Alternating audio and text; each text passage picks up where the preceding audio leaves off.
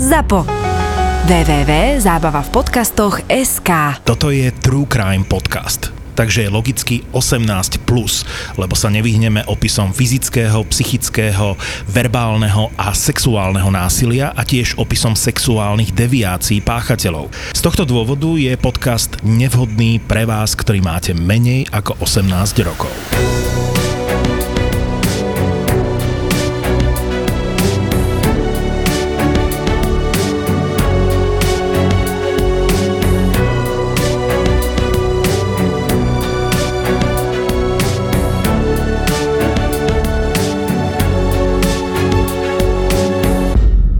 Dievčatá, ktoré stoja pri ceste, všetkých ano. ich poznám, dokonca aj po krstných menách, že pravidelne za nimi chodím.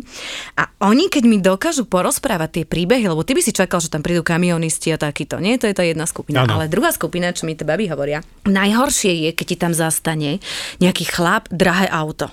Tie baby normálne vedia, že je prúser. A to, Prečo? čo mi začali rozprávať, lebo že toto sú vraj najväčší uchyláci, Ty si ich chcú väčšinou zobrať na byt a chcú tie najväčšie prasačiny. A keď som sa ich pýtala, že prečo, tak ona mi povie, že vieš, že on si nezoberá eskortku, lebo tá eskortka by ho mohla spoznať. Väčšinou ano. sú to nejakí bohatí podnikatelia, alebo že aj veľvyslanci, veľmi veľa známych mien mi inak aj povedali, ktoré tam chodia. Potom nepôjde ti do bordelu, lebo tam už sú samozrejme kamery a niekto by mohol mať na nich nejaký materiál, čím by oni mohli byť vydierateľní. A takto, keď si zoberie nejaké dievča, ktoré je drogovo závislé alebo ženu pri ceste, uh-huh Nikto jej neuverí, nech urobí čokoľvek. A jednej sa pýtam, ona už má 50 rokov, chudinka, presne vieš, na drogách dlhšie, akože bez zúbkov, ale ako dobrý človek, len ťažký osud. A ona mi hovorí, že Kika, že henten, vieš, on vlastní tú sieť tých predajní, akože fakt známe meno, a že on mi chcel aj byt prenajať, ja bývam radšej v stane, ja k nemu nejdem, hovorím, a prečo? On vždy ma pripol o radiátor, tam ma nechal dva dní, potom sa chcel na mňa vycikať, potom mi chcel dať 4 facky, po dvoch dňoch ma pustil a išiel domov k žene a k rodine. Uh-huh. Tiež on zase potreboval túto svoju Áno. dominanciu takto ukazovať a tie baby hovoria, že to je najhoršie najhoršie, čo môže byť a dokonca často im urobia, že im ani nezaplatia, že presne príde presne takýto nejaký čamrt na dobrom aute, on ich zobere, tam ich čaká ďalších 5 kamarátov a povie, že tu máš 20, ostatní sú gratis a ich vykopnú. Pri štúdiu tých všelijakých lovcov žien sadistických na internete, nie vrahov, ale mm-hmm. v mhm. rámci jednej knihy som skúmal psychiku tých, ktorí hľadajú ponižovanie a tých, ktorí Sadomaso, ponižujú. Hej? Sadomaso. Zaujímavé bolo, že odpovedal som na tie inzeráty pod rôznymi identitami. Čiže počkaj, toto mi vysvetli. Ty si robil to, čo ja. Tak normálne tam bol chlap, že hľadám nejakú ženu, ktorú by som si užil nejakú sadomaso praktiku a ty ano, si na to ja písal, že si Klaudia. odpovedala, že som Klaudia a teda zaujímavé bolo to, že, že tí ľudia, ktorí hľadali prísnu pani, Aha. tak to boli zväčša bohatí, rozvážni, e, z, dobre spoločensky postavení ľudkovia, mm-hmm. ktorých vzrušovalo to, že ich niekto ponižuje a vytrestá, alebo od nejakého generálneho riaditeľa podniku, tak akože toto sa mu často nestáva, veď tá aj žena doma pomaličky chodí okolo. Väčšinou takí títo prachači, čo majú funkcie, tak potom potrebovali, hej, Také doma, niečo, no. čiže tie protiklady priťahujú a zasa tí nešťastníci, ktorí chceli vládnuť, ale to nehovorím, že všetci, tak boli takí nejakí, takí ušliapnutí, potrebovali nejakú partnerku, na ktorej môžu zvýšiť svoju hodnotu a jeden takýto človečik ma zaujal. No a bola to taká zaujímavá konverzácia, že začal mi mrzko nadávať ako submisívnej žene a ja som sa ohradila a, a tak a čím viac, tak ešte napadol aj moju matku, aj otca, že teda sú to poriadne hoveda aj tí, čo ma robili a mali dať so mnou poriadok si spraviť a úplne som ho vytočila úplne takým správaním, že, že som neustupovala úplne, úplne bol páči, šialený. že aká si bola krásna subinka. Áno, a ako subinka som nakoniec povedala, no, aby si vedel, píšeš si s policajným dôstojníkom. to som si neodpustil. A z tohto výskumu mám nádherný materiál na knihu. Bude sa to volať Kráľovstvo jebeské, nie jebeské, ale jebeské. A bude, bude teda hovoriť o tom, že čo všetko sú, teraz nehovorím o zločincoch, ale hey. normálni ľudia, čo všetko sme schopní urobiť preto, aby sme mali iný sex, viac sexu a podobne. Počúvate Profil zločinu s Kristýnou Kebešovou. Srdiečko, veľmi rada ťa vidím a musím Ďakujem povedať, pekne. že si schudol. Čo sa stalo? Máš nejaké ťažké trápenie? Naopak je mi tak dobre, ako mi nikdy nebolo, pretože od 8 rána sa strašne obžieram do 16. po obede a potom končím. Čiže po štvrtej nič? Po štvrtej nič. A ešte keby som nebol lenivý a využil, využil fitko, čo mám v pivnici, moje vlastné, tak akože ešte lepšie by to bolo, ale to odkladám na zajtra, na zajtra už asi rok. Počujeme, čo všetko máš v pivnici, priznaj sa. Mám tam ateliér malovací, ateliér písací, telocvičňu, vínu pivničku a strašný bordel všade to moja žena ma stále péruje a ja si hovorím, to sú moje priestory. My sme kamaráti, poznáme sa a zažili sme z toho naozaj veľmi veľa, ale ja som si ťa išla googliť a vieš, čo som na teba našla? Čo? Tvoju fotografiu, kde si bol v zelenej uniforme s bradou. Ty si bol normálne, že príslušník, orgán. Áno, áno, tu si odkladám, keď budem diktátor takého afrického typu, tak zdá sa mi, že to by bola dôstojná fotografia na to, alebo bol taký terorista Šamir Basajev, či Šamil Basajev Basajev, tak zhruba takto aj vyzerá tá fotka. Ale pre mňa ty si taký unikát, lebo ty si sa venoval dlhé roky vraždám, aj sériovým uh, vraždám a teraz mi je vysvetlí, kde sa to u teba prejavilo, taká táto diagnóza, ktorú mám samozrejme aj ja. Kedy to bolo prvýkrát? Kedy si bol prvýkrát na pitevni, alebo kedy si prvýkrát videl mŕtvolu? Poďme na to od genetiky, to je postihnutie rodinné, lebo mama robila na súdnom lekárstve a od 4 rokov som chodil za ňou do laboratórií. To bolo niečo fantastické fantastické. Do pitevne ma samozrejme nepustili až od 16 rokov a ja som teda strašne zvedavý človek aj ako decko som zvedavý bol strašne a, a jednoducho ma zaujímalo okolo všetko no a tí ľudia sa mi aj venovali. To bolo podstatné, nie že sopliak je zvedavý, ale že odborníci sa mi venujú. Akože ja keď si predstavím, tak ja keď som bola puberťačka, ja neviem, mala som 15-16, tak prvé, čo ma napadlo, že ja neviem, asi som pozerala po chalaňoch, alebo som chcela ísť von alebo na žurku a ty si povedal, že ideš do pitevní, hej, že už takto to začalo. Čo sa týka pozerania po babách, vieš, koľko tam bolo báb v krátkých pláštikoch laboránskych, najmä keď bolo teplo. Jaj, tak takto. Živých, ty si povedal, živých. že ideš, že ideš po, živých, hej, že ty živých. si povedal, že ideš pozrieť mamu, hej, a... Nie, no ja som sa tam nasáčkoval, oni sa mi venovali, to bolo veľmi príjemné. No a ďalšia vec, že prečo som sa venoval, aj teraz robím publicisticky s vraždami, vystihol to jeden môj e, priateľ, kriminalista Gabriel Bošanský, on povedal, pozri sa, že čo sa týka majetkovej trestnej činnosti, krádeží, lúpe, krádeží, obchodu s drogami. Tam je jeden obyčajný sprostý motív a to získať peniaze alebo nejaké veci pre seba, ale čo sa týka vražd, tam máš strašnú škálu motívov. Potom som napísal dve knihy o tých motívoch v podstate a stále si myslím, že, že to, sa, to sa proste dá skúmať do nekonečná. Tie motívy boli takmer už u ľudí, sú teraz, boli v staroveku, stredoveku a myslím, že budú aj v ére kozmických letov, tých medziplanetárnych. Mňa inak vždy fascinovalo, keď sa s tebou rozprávam, keď mi ty začneš rozprávať všetky také tie historky, ktoré boli pri tých vraždách, čo si zažil. Lebo jedna vec je to, čo my vieme publikovať, to, čo ano. vieme dať von, a druhá vec je to, čo si hovoríme my medzi sebou. Kristínou Kevešovou ako nápad to mal Peter Martinček, riaditeľ kriminalistického ústavu vtedajší, že, že videl som chlapci, že v Amerike majú vycvičených psov na hľadanie zakopaných mŕtvol. S kolegom Šaňom Berekom, to bol taký známy psíčkár a je, sme to začali tak cvičiť, sme si zobrali nejaký materiál a teraz tí psíci sa špecializovali na to, že hľadali pod zemou také, také kusy tiel a podobne. No a sa nám vysmievali kolegovia, že no a to čo to, ako ten pežere mŕtvoly a my sme sa smiali, no a ten, čo je nacvičený na hľadanie výbušnín, žere výbušniny, alebo čo. Ale to bolo úplne nové. A potom sa zistilo, že tá detekcia funguje poriadne. Tí psíci, keď ten psovod dal tú vzorku do vody, kde boli stromy vo vode, tak tí psi sa začali driapať na stromy. A teraz akože sa mu vysmievali, no mŕtvoly na strome, ale tí psíci majú tak citlivý čuch, že nasávali tými koreňmi ten pach a jednoducho tí psíci to cítili v korunách. A potom sme mali takú vec, že keď bola jedna lúpež v banke, tak sme hľadali peniaze a pes sa vrhol na dopraváka a otrhol mu vrecko a vypadli odtiaľ nejaké bankovky, ale on nemal s tým nič, no len cítil aj peniaze. Čiže vlastne takto som sa skamarátil a dlho spolupracoval s týmto psíčkárom a z neho vypadlo, že počuj, že ja som ale robil bachara vtedy, keď bol lupták e, v base, hovorím tak, ako som kúpil, hej. A teraz on hovorí, že to ti bol taký divný človek, lebo nechcel ísť, keď ho už odsúdili, nechceli ísť ani von celý nikde, že vy ma idete obesiť, nie ideme k lekárovi a potom bolo také, že simuloval šialenstvo, že teda jedol, jedol svoje výlučky, už proste on bol bezsitný, ale to tomu začalo časom dochádzať, čo sa s ním bude diať. Čiže on začal hrať akože v base takú base psychopatiu, takého, hej, takého, že možno, že ho nepopravia, keď bude tak, toto robiť. Tak, tak, to, však to je aj zúfalá situácia pre neho, hoci toto vykonal, čo vykonal. To bol taký ten prvý nie, sériový vrah na ano. Slovensku. Nechcem ťa teraz uraziť, či si ho zažil, že či máš toľko rokov, lebo dobre vyzeráš. Mám, mám, ale... mám, ďakujem pekne, Prosím. na rozdiel od neho ma ešte nikto neobesil.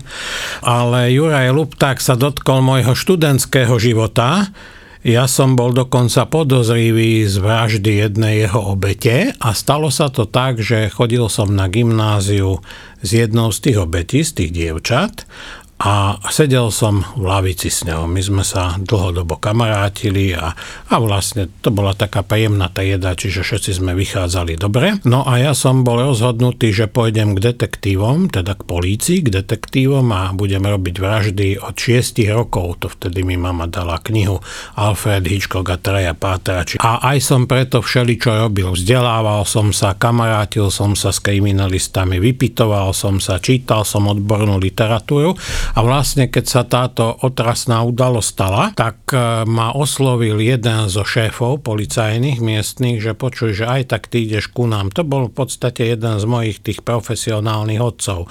A že mohol by si nám tak pomôcť, že pôjdeš po tých spolužiakoch a popýtaš sa, či si niečo nevšimli a spíšeš to na stroj, však videl som, že stroj doma máš, to som mal taký výstavný starožitný kus Čiže sa stalo to, že vy ste chodili normálne do školy a teraz spolužiečka sa našla mŕtva. Sa našla mŕtva, chudera. Bolo to také, že, že boli, bola Stužková a potom boli dozvuky Stužkovej. Tá Stužková bola v reštaurácii a dozvuky boli v Banskej Bystrici na Suchom vrchu na nejakej chate.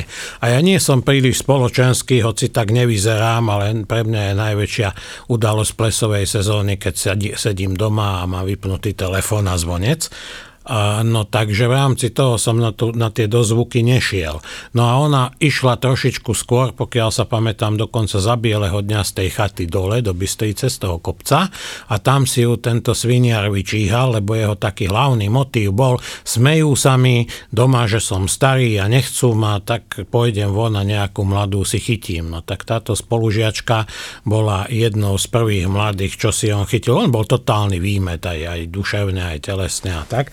No a vlastne som sa pobral, že, že samozrejme, že pomôžem, tak nikoho to, všetci sme boli z toho zronení. O to zvlášť som sa snažil proste pomôcť tej veci a pekne som začal chodiť po tých spolužiakoch, vypitovať sa, všetko som poctivo spísal, a, a keď som to obišiel a odovzdal. A všimnul si druhý tým, že ten snopko, tak ten chodí po spolužiakoch a vypituje sa a podrobne a stále dookola. Ú, to je podozrivé, to musí byť vrah. Potom ma začali sledovať pondelok ráno. Toto moja mama vedela v nedelu večer. Že Nepo- budú pondelok áno, sledovať, áno, hej, nepovedala, nepovedala mi nič, samozrejme. Našťastie, lebo ja som bol v tom čase chlapčisko drzé, nemajúce pred ničím rešpekt. Gymnazista kedy končí? V 17, 18? 17. Tak Počkaj, nejak... tvoja mama ti nepovedala, že syn môj zajtra ťa budú sledovať? Nie, nie, ona sa vraždy, dobre hej? bavila na tom, tak vedela, či som ja zavraždil alebo nezavraždil túto chuderu. No a, a vlastne ona, lebo však my sme spolu bývali a boli sme relatívne spolu stále, celá rodina. No a teraz aj vedela o tomto hm. poslaní. Nepovedala nič, čo bolo dobre, lebo ja ako drzý sopliak by som si, si zobral, nie, zobral by som si lopatu a krompáč a chodil po vrchoch okolo Banskej Bystrice.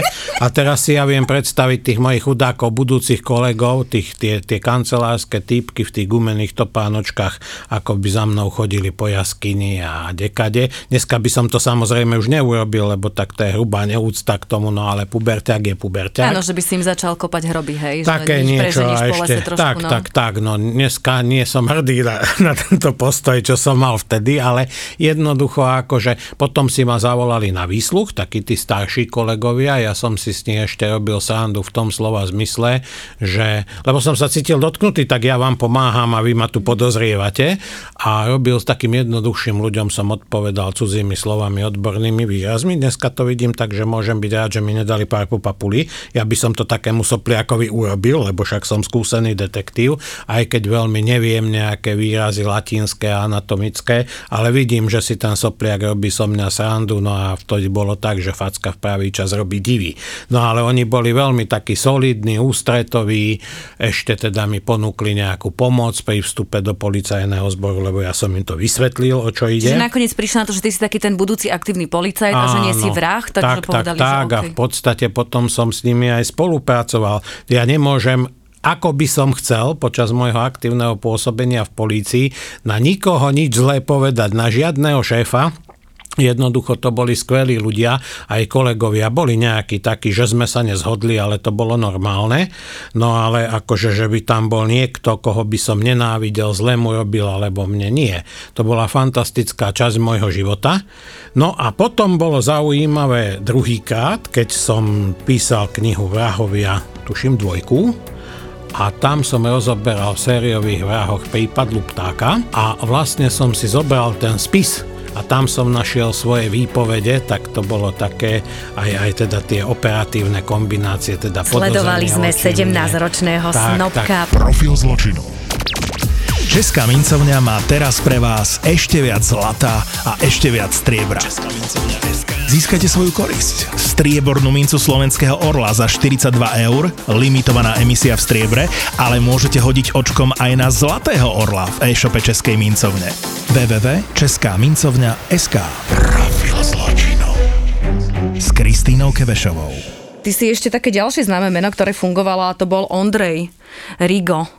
Ondrej, ten 9 no. E, ľudí zabila, ešte doteraz je v base, to bol tiež taký cvokhaus trošičku. Je. Nie, ho si vyšetroval a on, teraz ma oprava, ale on ako zavraždil tú svoju obeď a potom ju ešte znásilnil. Na tým stále tak akože uvažujem, keď je tam aj ten nielen, že násilný, ale aj sexuálny motív. Prečo okrem toho ten chlap má potrebu ja neviem, uškrtiť, zavraždiť a potom ešte akože sexuálne je to o tom, že chce si niečo dokázať alebo nejaký to je práve tá moja aspekt? špecializácia. Máš peknú špecializáciu, áno, hej. Vraždy a uchylovia. Áno, skoro jak ja. No. Áno, sérioví sexuálni vrahovia, iná skvelá spoločnosť. Ale aby som neurazil kolegov, ty hovoríš vyšetroval. Ja nie som vyšetrovateľ, ja som operatívec, teda detektív. Čiže rozdiel medzi vyšetrovateľom a, a detektívom je asi ako medzi zubárom a ginekologom o nejakými tými telesnými otvormi sa obe špecializácie zaoberajú, ale každá iným a každá inak. No a Detektív to je ten človek, čo vidíte ako Sherlock Holmes, Derrick a podobne, ktorý, ktorý teda hľadá informácie o tom prípade a hľadá toho páchateľa a vyšetrovateľ je uh, zo všetkou úctou hovorím pisár prokuratúry a vedúci týmu detektívov, lebo on, oni musí teda mm-hmm. spolupracovať s nimi, aby nazr- to, čo detektívy zistia, tak aby, aby vedel spísať do, do takého zväzku, ktorý umožní obvinenie a obžalobu toho páchateľa. To je veľmi dôležitá osoba a keď detektív niečo pokašle, mnohokrát to nemá až také následky pre ten prípad ako vyšetrovateľ, čiže je to veľmi zodpovedná robota.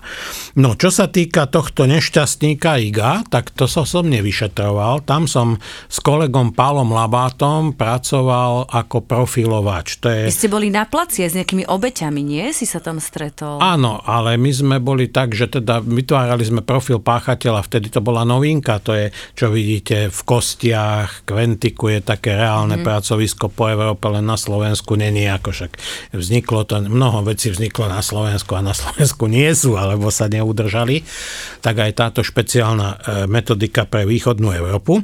No a vlastne tam to začínalo takým zaujímavým spôsobom, že našli takú starú pani v domove dôchodcov, nepamätám si už, prepáč, že ako, ako zomrela, teda ako ju zabil ten človek a tá obeď mala nejak poobnažené brucho a stehna, ale neboli tam znaky, výrazné znaky nejakej sexuálnej manipulácie alebo čo a chýbala tam nejaká kniha a podobné predmety. No a to bola taká prvá udalosť. Človek by si tak hovoril, tí skúsení detektívy, lebo to, to všetci tam boli to odborníci a hovorili, že toto skôr sa zdá, že nejaký, nejaký taký, taký báchateľ hrubšieho typu skôr kvôli majetkovému motívu vliezol že niečo ukradol, niečo hej. ukradol a možno obec sa prebrala, tak ju zabil. No tak sa to hľadalo hruba, že čo. A bolo to, neviem, na vyššom poschodí, nebolo to na prízemí toho starobinca, no a chcelo to nejaký artistický výkon. A teraz ešte bol ďalší prípad, ďalší a my si hovoríme, ale toto musí byť jeden vrah. Potom hovorí viceprezident policajného zboru Tono tiež pôvodne detektív, tak akože však skúste, čo to spraví a, a uvidíme a nechal nám voľné ruky.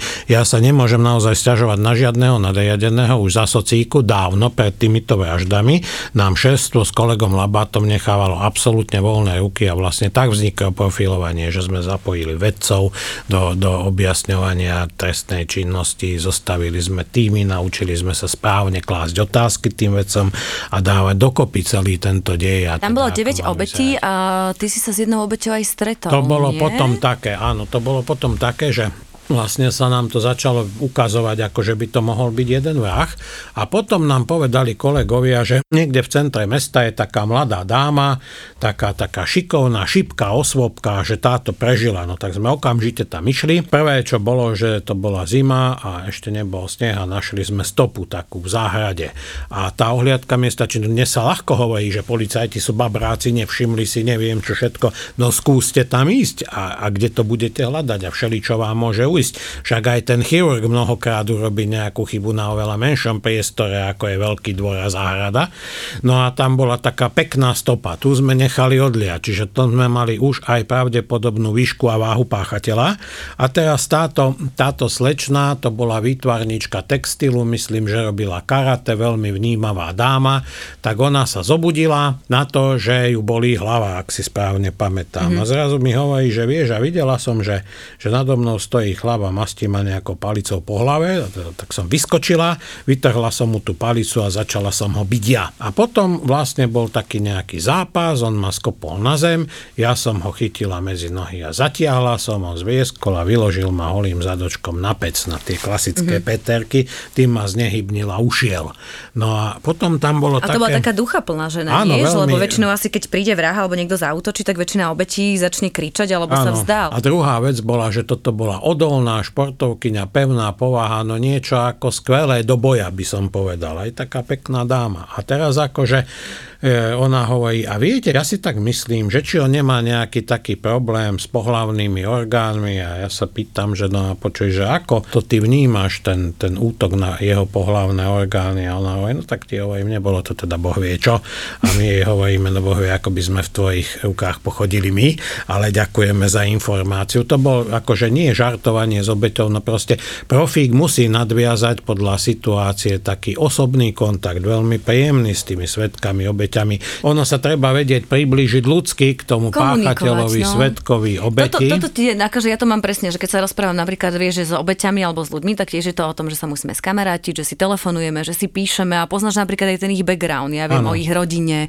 čo prežívajú doma, čo zažívajú a potom áno, sa ti zdôveria, máte nejaký vzťah. Druhá vec je to, čo ty hovoríš, že keď sa rozprávaš s nejakým vrahom, áno, ja sa rozprávam s pedofilmi, rozprávam sa s rôznymi dealermi, asi najťažší sú pedofili alebo vrahovia, ale akože emočne, keď ja musím povedať, pre mňa je veľmi ťažké emočne sa rozprávať s pedofilom, to mám to vnútorné nastavenie, že som nasratá na nich, že mi to vadí, lebo poznám všetky tie obete, ktoré oni zneužili. Vidíš presne, alebo sa bavíš s tým vrahom a ty poznáš tú matku, ktorej zavraždil ten hajzlik, to dieťa a ty sa s ním bavíš, ale tiež na ňo nemôžem vyšteknúť a nemôžem útočiť a potrebuješ mať od neho ako keby to priznanie, prečo to urobil, ako to urobil, ale tam nemôžeš ísť s nenávisťou a s útokom, ale musíš si tak prepnúť tú hlavičku. Nie, že sa s ním baviť, že uvažuješ, kvôli čomu to urobil, robíš ten profil, robíš ten uh, motív. Nikdy ti nerachli nervy, lebo ja, akože napríklad ja ho naháňam toho pedofila, tam som kľudná, dostanem to vyjadrenie, sadnem si do auta a začnem kričať. Nie. A to potom robím, že píp, píp, to kameramani sa väčšine smejú na mňa, lebo... Musím ti ale s obdivom povedať, že ty si oveľa väčšia profička, ako ja, keď sledujem tvoje vystúpenie a ako profesionál skvele ty robíš s tými ľuďmi. Veľa iskuješ, toto akože je na mňa príliš. Akože v čom? No však tých ľudí môže prepnúť. No a keď sme boli v tom Pentagóne, tak keby si ty bola o meter ďalej a ja o 10 cm ďalej, tak nás kameň od tých feťákov taký 5-6 kilový zasiahne do hlavy. Ale ja ťa musím pochváliť, ty si môj hrdina. Ale no. Lebo začali v Pentagóne po nás hádzať šutre a Maťo sa postavila, ma bránil vlastným telom. Ale po mne stále hádžu šutre. Podľa mňa to je nejaký novodobý šport, jak na východe vieš sa obracajú poháre, tak tuto po Kevešovej sa hádzu šutre. Áno, by, aby som nemala už správny mesiac, keby po mne niekto šuter nehodil. A trafili ťa? Mhm, veľakrát. Už tam, uh-huh. teraz som mala kedy pred dvomi týždňami narazené rebra akurát. Ale to je tak, na to som zvyknutá. A inak vieš, čo je divné, že napríklad toto je bolesť, ktorú ja už nevnímam. Že keď chodím, že modriny, alebo kamene, alebo útoky, to mi nevadí. Tak to je obdivuhodné, lebo mňa to trafilo do zadku a potom Počkej, som ten sa... kameň ťa hej, do zadku v No jasné. A potom som sa nevedel posadiť nejak zo dva dní. To bola taká šupa. Ako si to doma vysvetlil? Tak ako srandičky, srandičky, ale predstav si, že by nás to zasiahlo. To má zhruba 6 kg ten kameň, to som vážil. To mám aj v záhrade odložené inak tento ako suvenír na výlet s tebou. No a, a Ľudia si odkladajú kamene, nás... keď sa so mnou stretnú, to je pekné. to, by, to by akože nás vážne poranilo, takže to ťa obdivujem, že do toho takto ideš. Toto som mal na mysli, lebo aj tí drogovo závislí už na poslednom ťažení, však to nie sú nejaký, nejaká high society v tom Pentagone, čo, čo tam To je to, čo vy máte výhodu ako policajti, lebo napríklad, uh-huh. keď si bol policajt alebo policajti, tak oni, vieš, majú kuklu, kukla je sexy, hej, ale ako teraz, keď ide napríklad náka, alebo takto, keď idú, tak sú krytí, alebo aj ty máš taký ten, alebo si mal ten background policie.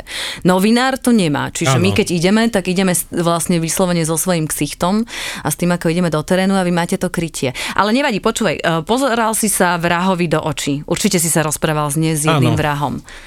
A? Nič, no ty si sa Emočne pýtala... sa odosobníš? Áno, ty si sa že pýtala, čo, že... hlava ti ide, že chcem hej, zistiť cieľ, ako si to urobil. Áno, ty si sa pýtala, že že či nemám nervy, či ma to ako nezložilo. No nie, lebo kriminalista je tak ako lekár určený na to, aby vykonal svoje povolanie.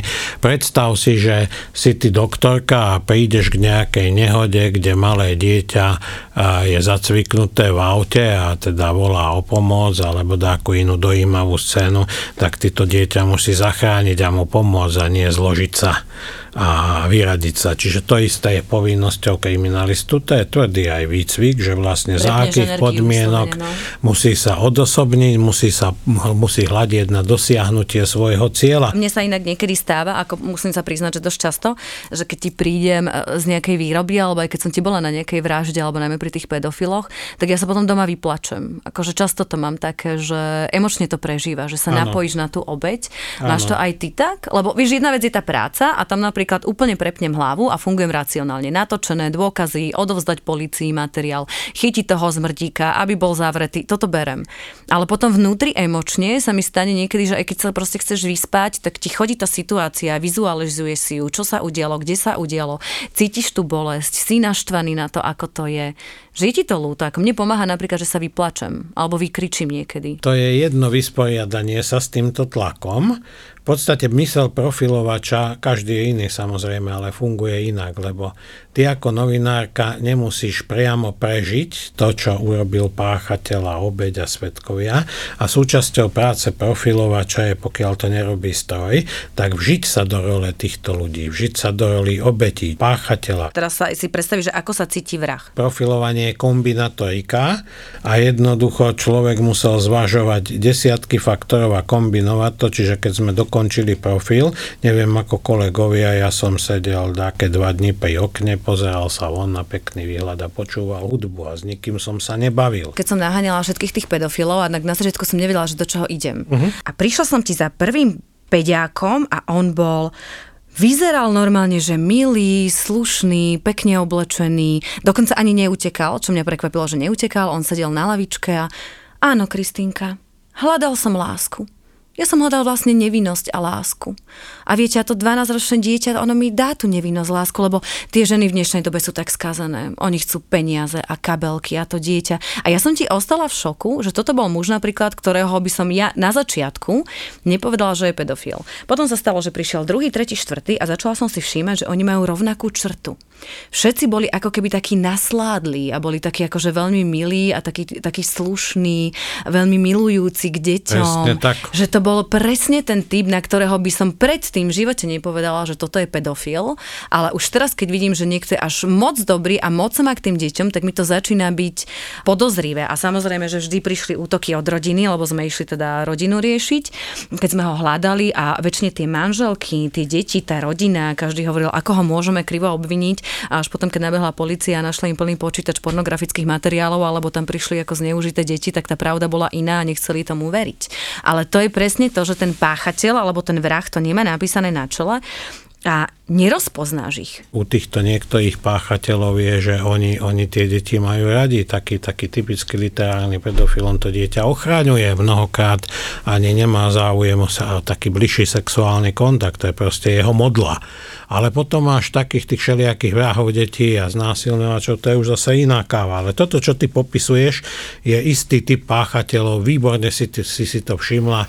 Toto je ich typická črta. Počúvate Profil zločinu s Kristýnou Kevešovou. Kto je horší, muži či ženy? Lebo ako väčšinou aj ja sa stretávam s vrahmi, Veľmi veľa vrahov mi píše, ja neviem akože prečo, že to není týždeň, aby mi neprišiel z Leopoldova nejaký list. Väčšinou si to potom pozerám a väčšinou sú to presne takíto vrahovia za brutálne činy. Niektorí teda mi píšu, že sú nevinní a mala by som sa tomu venovať a ďalší, už som dostala napríklad aj taký list, kde mi písal, že sa veľmi teší, keď si odsedí ešte tých zvyšných 15 rokov, už 10 má a príde za mnou, lebo som žena jeho života a verí, že sa stretneme, čiže aj rôzne takéto pozvania tam dostávam. Ale väčšinou sú to muži, akože nestalo sa mi napríklad že žena, vieš, alebo že by som bola so ženou s vrahyňou, alebo so ženou, ktorá by mala pedofilné sklony. A to sa priznám, že som si zriadila aj profil, akože chlapčenský, že mám 12, som chlapec, ale neozvali sa mi na to ženy. I keď mi hovorili, že sú aj pedofilné ženy, ale neozvali sa mi. Áno. Riešil si niekedy ty nejakú vrahyňu napríklad, akože Čubírkova, to je taký ten náš akože príklad klasický, a mal si niektorú ženu, že, ktorá Vieš by zabila, čo? že vrahyňa? Bol som študíne pri tom, ako muž týral celú rodinu. Uh-huh. Žena už nevedela, čo má robiť. Milovaného ocka rozporcovali. To urobila žena? Urobila žena s vlastným synom. Lebo Normálne na kusy, hej? Že... Na kusy a dali ho do zahrady, do takej kandly a môj parťák on bol taký Bože, aspoň, zvedavý. Že sa zlakla, že do chladničky, lebo... opica. A bolo leto a že čo dobre v tej kandle je, tak to otvorila, zistila tak po takom výbuchu. No ale toto bola žena, ktorá si nevedela poradiť. My sme mali kolegu, keď sme stážili ústavných činiteľov po škole, perfektný veliteľ to bol, ale aj doma bol tyran a proste týral tú rodinu a matku a ten chlapec chodil po národnom výbore, po policii, všade ho odbili, tak nakoniec nevideli inej možnosti len ho zabiť. Ale to, čo teraz ty hovoríš, tak toto sú také také tie prípady, že ja som to myslím, že v Amerike čítala, nie? Že tam pravidelne, že keď žena niekoho zavraždí, takže v chlad, že ho naporcujú a v chladničke nájdeš. To je všade rovnaké, či už v chladničke, alebo v záhradnej kandli. Neviem, to toto môj mozog neberie. Akože ešte vieš si tak ako... To máš tak, telo, čo s tým? Tak ale si poviem, že dobre, že veď dobre zastrelím, alebo vieš niečo, ale to, že to zobereš a porcuješ a ešte to dáš do chladničky, ešte neviem, Nie vieš, že do toto chladničky, je... ty urobíš z toho, mali sme prípad aj kapustnicu a budeš to si U nás na Slovensku? Áno, áno. To si robíš srandu. No ja viem, že toto bolo... to bolo. Je to aj v mojej knihe. Na východe zabila Áno. muža a varila synovi kapusnicu? Áno, ponúkala synovi, zavarila to do pohárov. Vtedy nebola, teda nebola tá súdna veda na takej úrovni, aby sa dokázalo, že toto je ľudské meso, ale teda skončilo to na takomto niečom. A čo to bolo? Kto to bol to? Aká žena a prečo? No predpokladám, že ju štval ten manžel, alebo ju týral. A toho tela sa potrebuje zbaviť.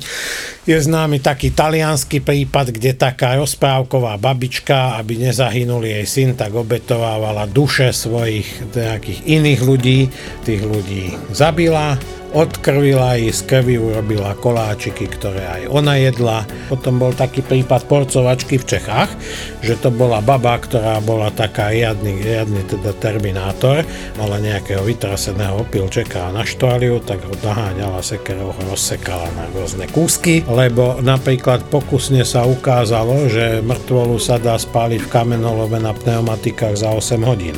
Mm-hmm. No ale kde budete vy v záhrade páliť na pneumatikách moju mŕtvolu za 8 hodín, keď ste to nerobili?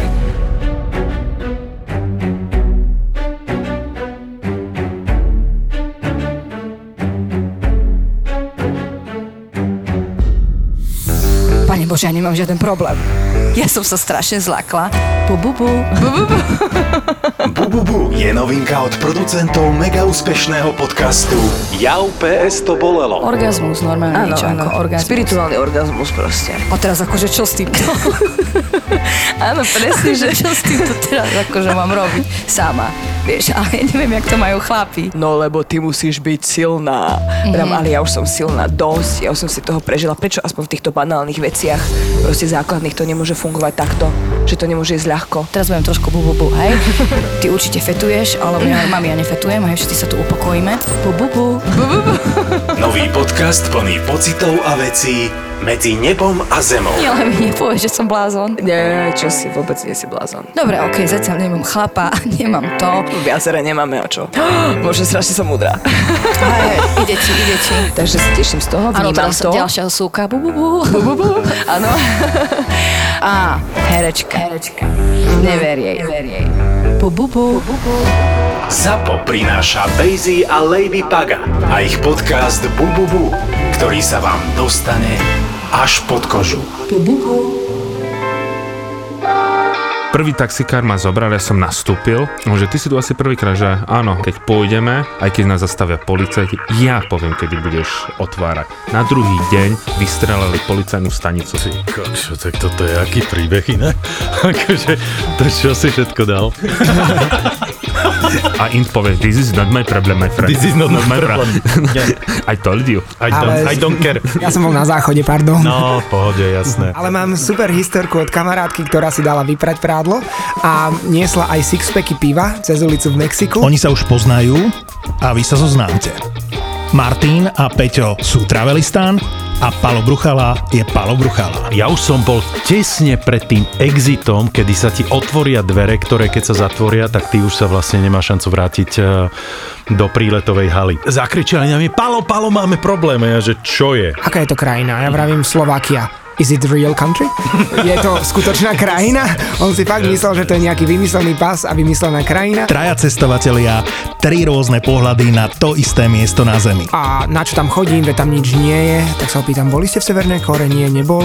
A vravím, tak ako viete, že tam nič nie je. A napríklad v Číne, keďže som mal afgánske víza, tak odrazu, že mi skontroluje ruky, či sa mi nepotia. Keď uvideli presne môj pás, plný pečiatok z krajín moslimských, kto ti kupoval letenku, aký máš dôvod, že ideš do...